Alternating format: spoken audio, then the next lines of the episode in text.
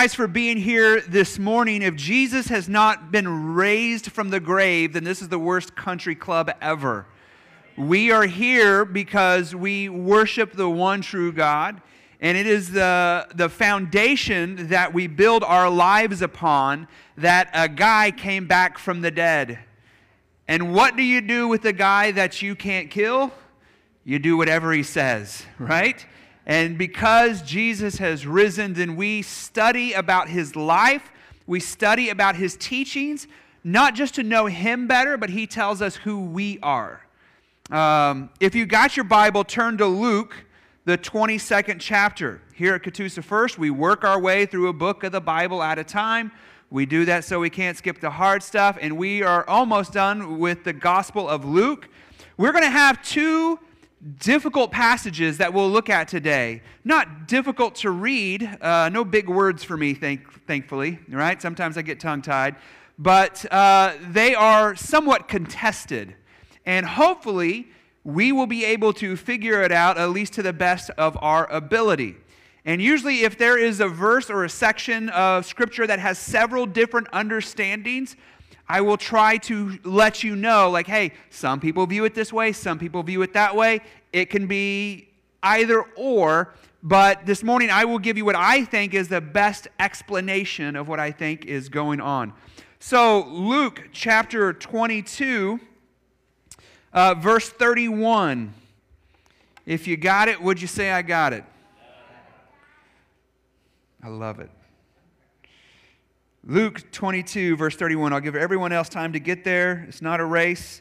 I want us all to read together. Now, if you remember, Jesus just did the Last Supper, and then as soon as he told his disciples, Hey, I'm about to die, they go right into the discussion of, So which one of us is the greatest?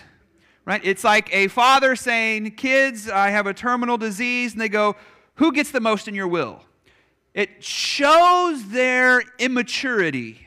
And we're going to see more of the disciples' immaturity. In fact, it's almost as though the disciples don't grow up until they see Christ resurrected and the Holy Spirit comes upon them, and all of a sudden they begin to really grow in their walk with Christ. What they were desperate for, all of us have freely. So I hope that we would be pushing and pursuing maturity in our life. Luke 22, verse 31. Simon, Simon, uh, this is Jesus talking. You know how I know that? It's in red in my Bible. It's a cheat code I got. Simon, Simon, behold, Satan demanded to have you that he might sift you like wheat, but I have prayed for you that your faith might not fail. And when you have turned again, strengthen your brothers. Peter said to him, Lord, I am ready to go with you both to prison and to death. Jesus said, I tell you, Peter, the rooster will crow this day until you deny three times that you know me. And he said to them, When I sent you out with no money bag or knapsack or sandals, did you lack anything? They said, Nothing. He said to them, But now let the one who has a money bag take it, and likewise a knapsack, and let the one who has no sword sell his cloak and buy one. For I tell you that scripture must be fulfilled in me and he was numbered with the transgressors, for what is written about me has its fulfillment. And they said, Look, Lord, here are two swords. And he said to them, It is enough. All right, so we are going to dive headfirst into this and begin to break it down. What is really interesting is that when Jesus is talking to Peter, he doesn't call him Peter. What does he call him? Simon. Why is Jesus calling him Simon? It is Jesus the one who named Simon Peter. Why is he doing that? Because he's not acting like Peter, he's acting like Simon. Sometimes, even though God has given you a new heart and a new mind, you open up your suitcase, pull out the old one, put it in your head, and you use that one for a little bit. And so you get right off the bat that Jesus is perturbed, right? Like he's kind of upset with him for what is he's going to do. But what I absolutely love he says, when you have turned uh, again, strengthen your brothers. This is verse 32. But I have prayed for you that your faith might not fail. And when you have turned again, strengthen your brothers. Jesus says, You are going to fail. And every single believer here has failed and is going to fail. He says, But I've been praying for you that after your failure, what you have learned through that journey, that you will turn again and your mistakes will actually help other people be stronger. Your mistakes only make you weaker if you don't learn from them. But God, Jesus Himself is praying for Peter. He says, I pray that you will be stronger and that you will come back and you will strengthen your brother. Now, there's something about Simon or Peter that I, I want to address. Uh, I want us to actually look at when Jesus names him because I, I want to show you, this is a very short rabbit trail, so just go with me on it, okay? Just, just nod your head that you're with me, all right? Okay, we're, we're going on this little trail together. Uh, I'm going to turn over to Matthew chapter 16. Matthew chapter 16. It'd be helpful if you turn there. So Jesus is just starting his ministry and he picks his disciples and he's going to ask them, Who do you think that I am? Who am I to you? And everybody has a different answer. Oh, some people say you're this, some people say you're this. He's like, I don't care what other people say. Who do you say I am? At Matthew 16, verse 18, Simon Peter, now Matthew has already put the Peter on there. Simon Peter replied, You are the Christ, the Son of the living God. And Jesus answered him, Blessed are you, Simon Bar Jonah, which is Simon's real name. For flesh and blood has not revealed this to you, but my Father who is in heaven. And I tell you, you are Peter, and on this rock I will build my church, and the gates of hell shall not prevail I will give you the keys of the kingdom of heaven, and whatever you bind on earth shall be bound in heaven, and whatever you loose on earth shall be loose in heaven. So, the first person to say that you are the Messiah is Simon. And because he does that, he's the first one to recognize it. He says, Simon Bar Jonah, I'm going to call you Peter. And then he says, And on this rock I will build my church. Now, if you're familiar with other religions at all, you will know that this is one of the major places where uh, the Roman Catholic Church and Christianity split. There's, there's quite a few roads where we split, but this is one of the big ones. And I want to show you how, when you're not careful with Scripture, it's easy to uh, get off track, right? It, it's easy to start cults, to start, uh, and not all other denominations are cults, but there are a lot of other denominations that are cults, right? So, but not all of them are. There's denominations that we are brothers and sisters in Christ with that we have different views on things, but we can love them. We can do ministry beside them, right? This is, there's not a Baptist only gate when you get to heaven, right?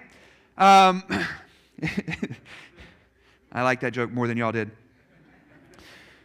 But one of the places, and I, this is helpful for me because it helps me see that if when we're not careful with Scripture, how easy it is to get off track. So he says, I'm going to call you Peter. The word Peter, uh, Petros, means rock, right? And then it says, and on this rock I will build my church. But in the scripture, in the Greek that is used, there's two different words for rock.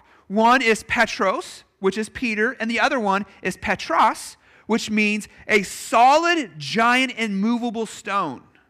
Now, the Catholics would say, because when they read this, the Roman Catholics, they would say, see, Peter is given these unique keys to the kingdom. And so we trace our lineage to him because if you don't start with him, then you have no real authority. So he's like the first pope right? He has this special authority, the keys of the kingdom, and whatever he says and decrees has special authority. They say, see, look, right here, it says that on Peter, on this rock, I will build my church. But the word that gets translated into Peter, Petros, does not mean the same as the second rock that we read about. One means a slither of rock, like a small piece, and the other one means a big, unmovable stone. And then there's a verse in 1 Corinthians, uh, I want to say it's 14. 1 Corinthians 10 4. is very specific, saying that Jesus is the rock. So when Peter recognizes, he says, On this rock I will build my church, it's on the truth of who Jesus is, not on a specific disciple. That's the rabbit trail, okay? So if you ever have friends or family members or loved ones who are Roman Catholic and they say, we, we actually have the proper authority because we can trace ourselves all the way back to Peter, and I say, that's great, it doesn't matter, here's what the Bible says, right? In a loving, kind way, right? So uh, we say that's actually a misunderstanding of what Scripture says. So now you see, though, a little bit why Jesus calls Peter Simon in Luke. He was the first one to recognize who Jesus was. And he's been with Jesus this whole time. And he says, But now you're going to deny me. First, you recognize me. And now a little bit of pressure is going to come on. And you're going to deny me. Jesus is preparing Peter for his failure. He's going to feel guilt and shame, and it's okay to feel guilt and shame, right? But don't live there. Don't stay there forever. What you need to do is figure out why you feel guilt and shame, wrestle with that, confess it to God, get into scripture, seek wise counsel, saying, Hey, I feel awful because of this. Repent of whatever it was, and then come back so that you can strengthen other people. You know, we've, uh, uh as a church, we've had a, a lot of opportunities to minister to people who've struggled with addiction. And you know who is usually the one that is helping people overcome their addictions? People who were addicts. So, whatever it is that you have failed at big time in life, and you have come back to Christ, that is something that God has given you to help other people who are struggling through that. God will not waste your wounds. He is, there are certain things in your life that He has given to you so that you can strengthen other people. Now, we're going to come to this strange part uh, that is somewhat debated.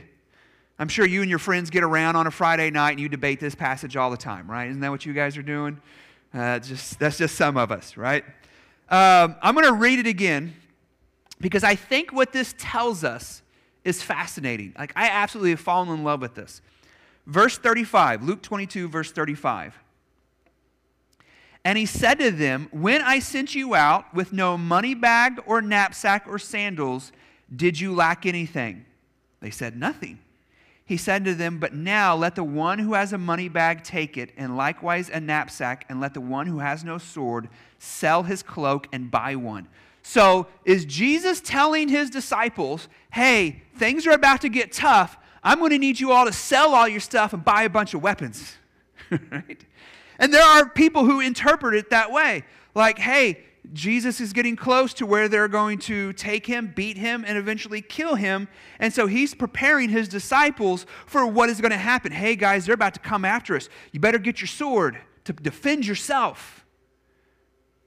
But there's a story that comes right after this where Peter actually grabs a sword to try to defend them from taking Jesus. He cuts off a soldier's ear Jesus tells them to stop it. Those who live by the sword die by the sword. And then I just love, I have this mental picture in my head of Jesus, because it says he heals the soldier, just picking the ear up off the ground and going, hey, you lost something, and slapping it back on his head, and right?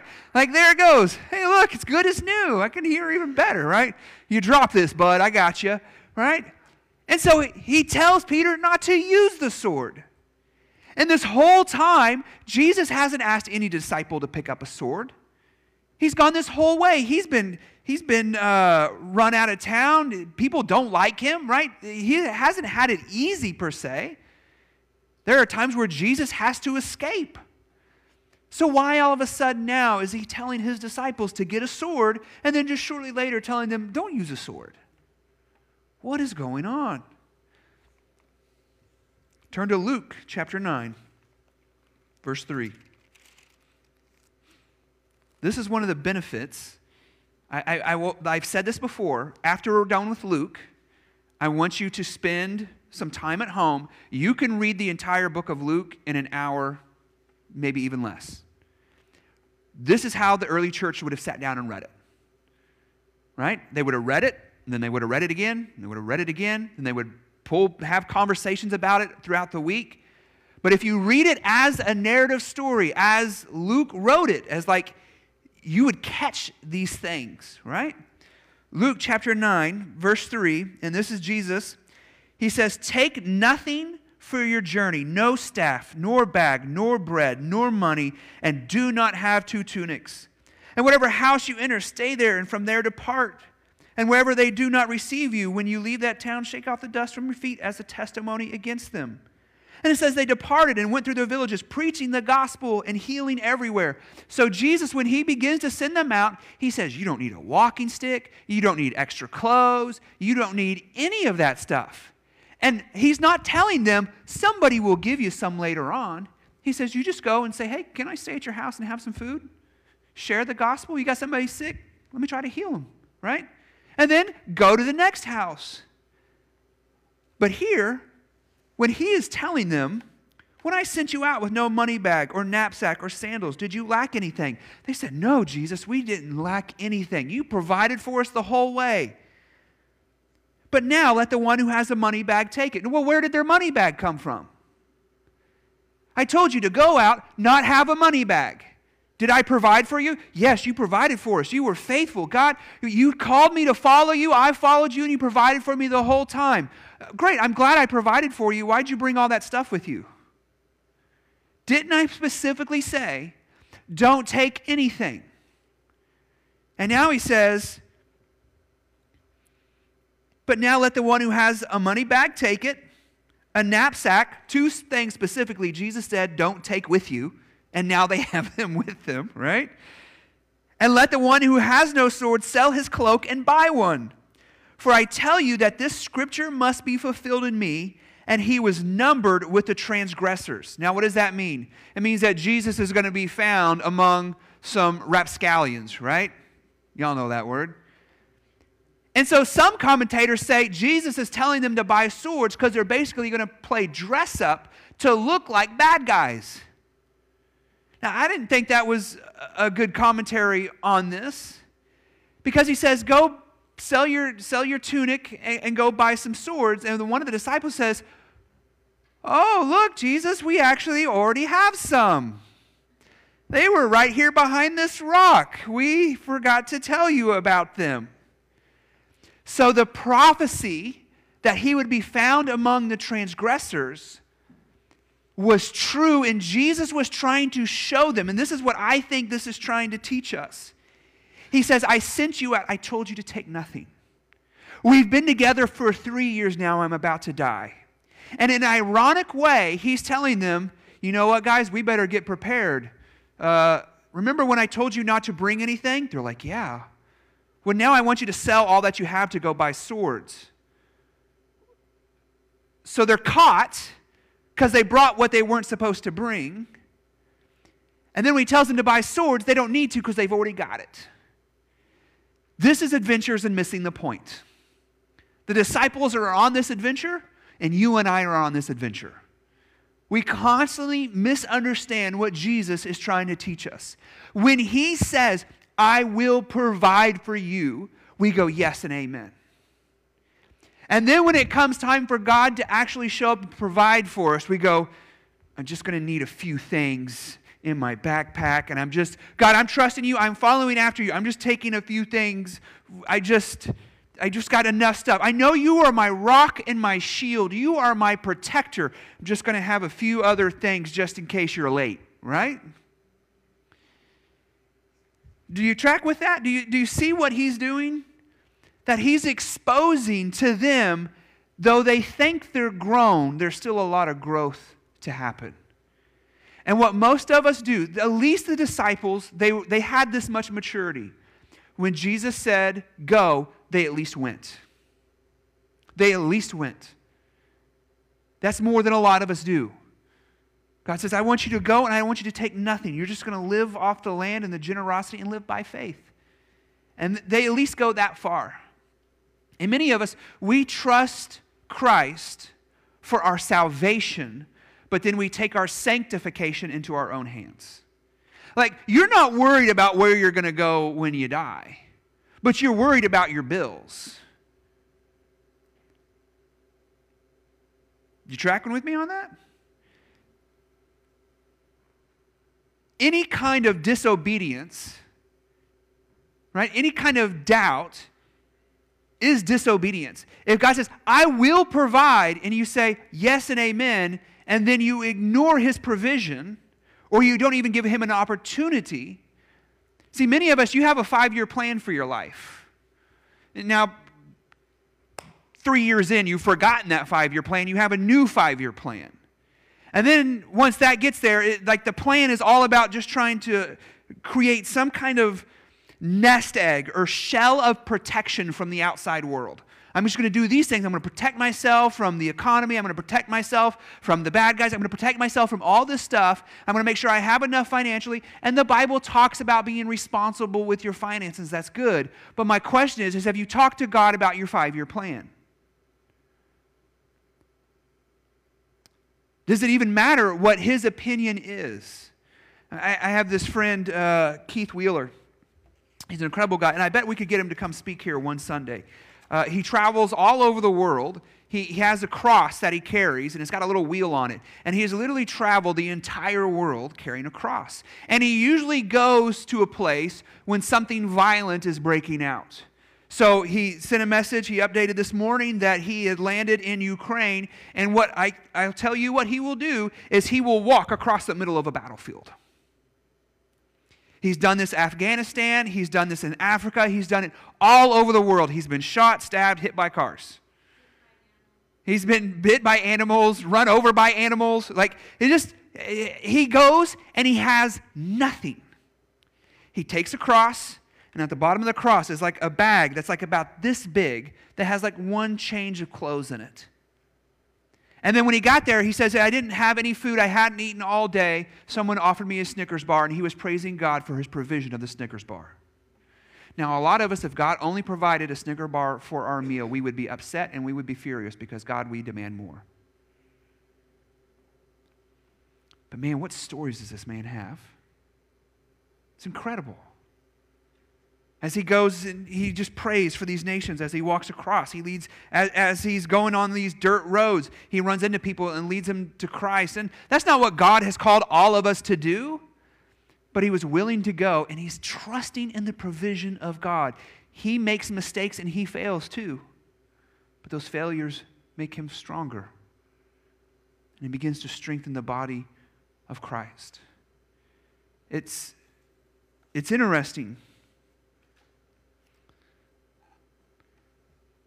I, always wonder what is God calling you guys to? What is God, what is God like ministry? What does He put in your life? I, I'm lucky right now that my calling and my vocation go together. Right? Like I'm, I'm lucky. My calling, what, what God has put in me is to teach His word.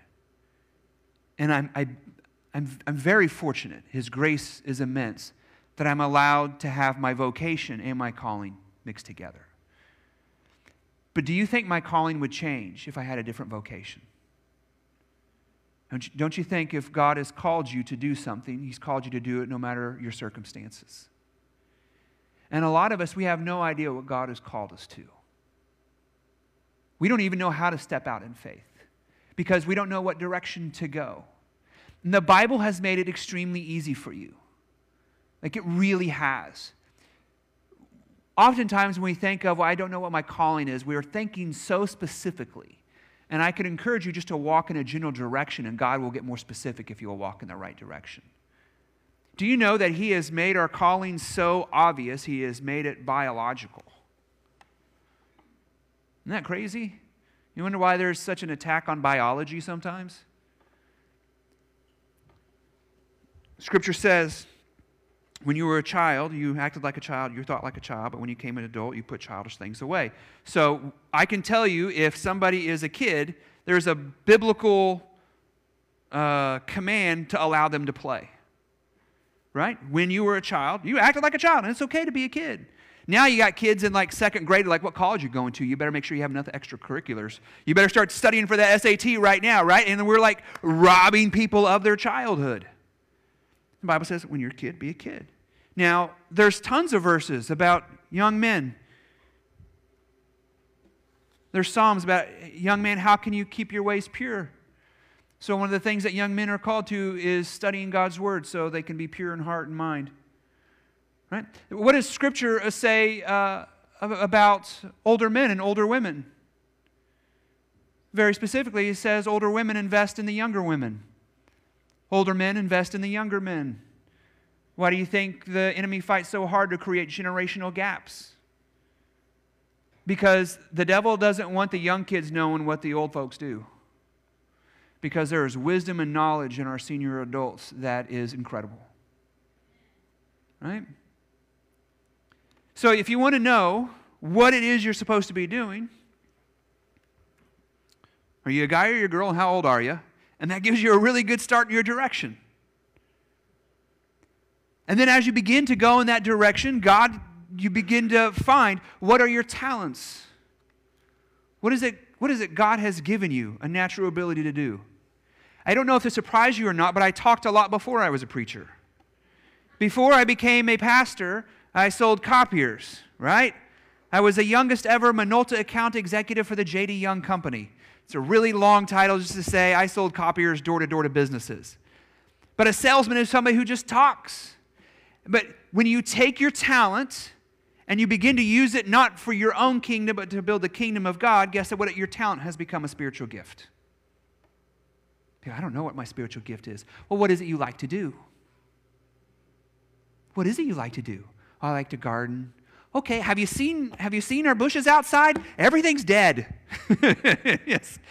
Please come and use your spiritual gift to make the church look good, right? Do you love kids?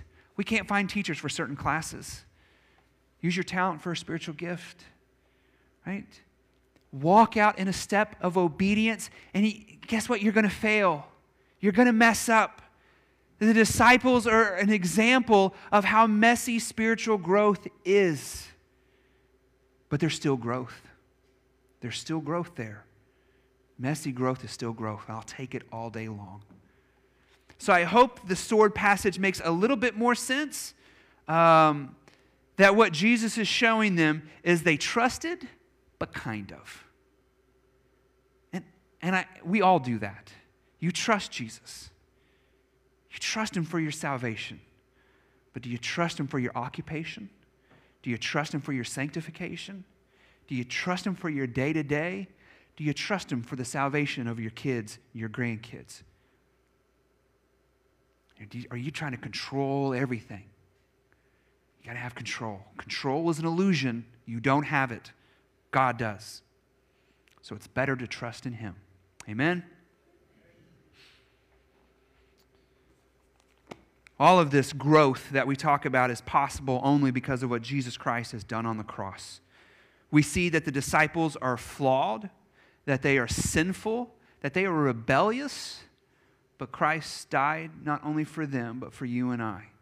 And because of what he did on the cross, you and I can be free from the penalty of sin and death because Christ bore it on his body. Scripture says that if we confess with our mouth and believe in our heart that Jesus Christ is Lord, then we will be saved.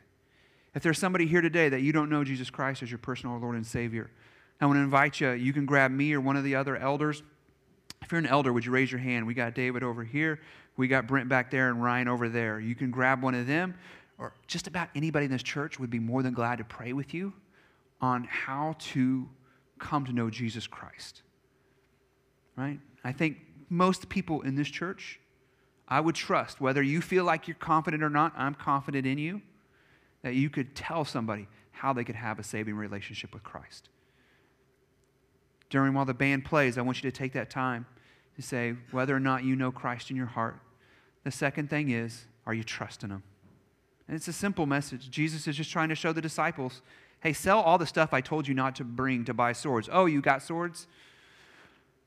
The, the expression that he says, it is enough, uh, every commentary that I could find did agree that that was him ending the conversation out of frustration.